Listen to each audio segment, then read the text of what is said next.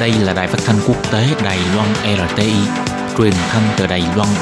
Mời các bạn theo dõi bài chuyên đề hôm nay.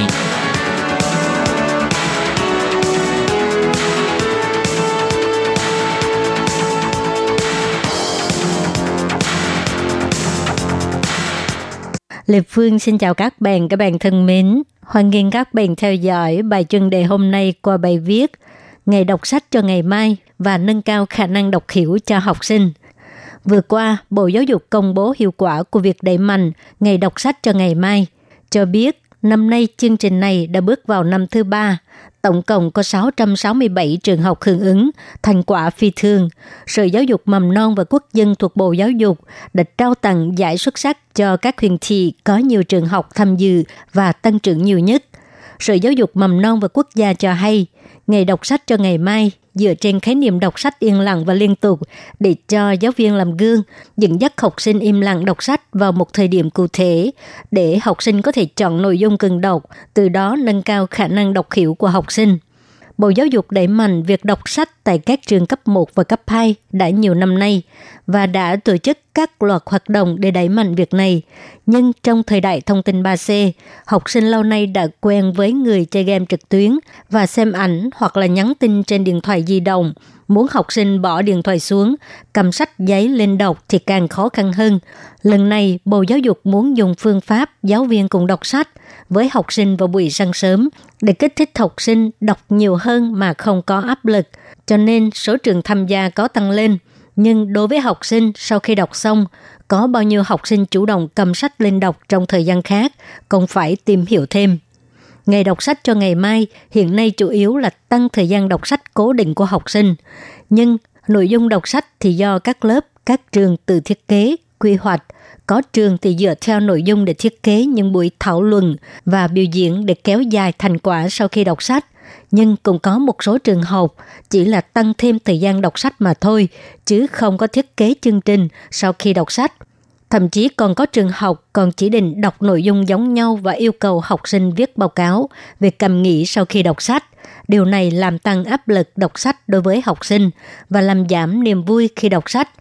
Hiện nay, số giờ lên lớp ở các trường trung học cơ sở đã kính lịch, ngoài trừ các môn ngữ văn không có các tiết dạy đọc thêm – để cho học sinh đọc sách ngoài nhà trường. Thực tế, học sinh không có thời gian đến thư viện mượn sách, nên Bộ Giáo dục mới đẩy mạnh ngày đọc sách cho ngày mai để tăng giờ đọc sách của học sinh. Nhưng vấn đề là thời gian đọc sách trong buổi sáng ngắn ngủi có thể kích thích khả năng đọc hiểu của học sinh hay không. Điều này thực sự đòi hỏi tư duy và thiết kế tổng thể.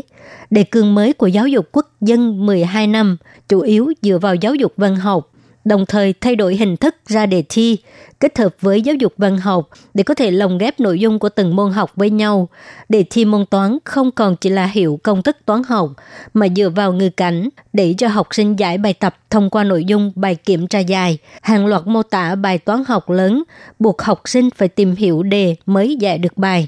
Phương pháp ra đề này chắc chắn có thể củng cố khả năng đọc hiểu của học sinh. Sử dụng đề thi để dẫn dắt bài đọc có thể đạt được hiệu quả nhất định. Những người không hiểu câu hỏi vẫn không thể hiểu được, nhưng càng khiến cho học sinh sợ hãi và nghĩ rằng những môn học này không phải môn văn, cũng trở nên khó khăn. Ngày đọc sách cho ngày mai không phải chỉ để cho học sinh dành thêm một giờ buổi sáng để đọc trong một tuần. Không chỉ là việc giáo viên kèm học sinh ngồi trong lớp hàng chục phút để đọc thầm.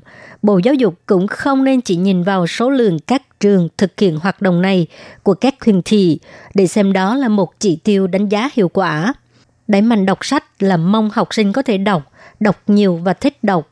Vì vậy nên thiết kế và lập kế hoạch nội dung đọc phù hợp với khả năng đọc của học sinh – Nói cách khác, ngày đọc sách cho ngày mai nên phát triển từ việc đọc im lặng với giáo viên sang đọc hiểu, biết được khả năng đọc của học sinh, nội dung đọc, sự khó khăn lúc đọc và sở thích đọc của học sinh, từ đó cung cấp cho học sinh những loại sách, tài liệu đọc phù hợp, đa dạng để học sinh tích cực đọc, sẵn sàng đọc, thích đọc, coi đọc là niềm vui của cuộc đời.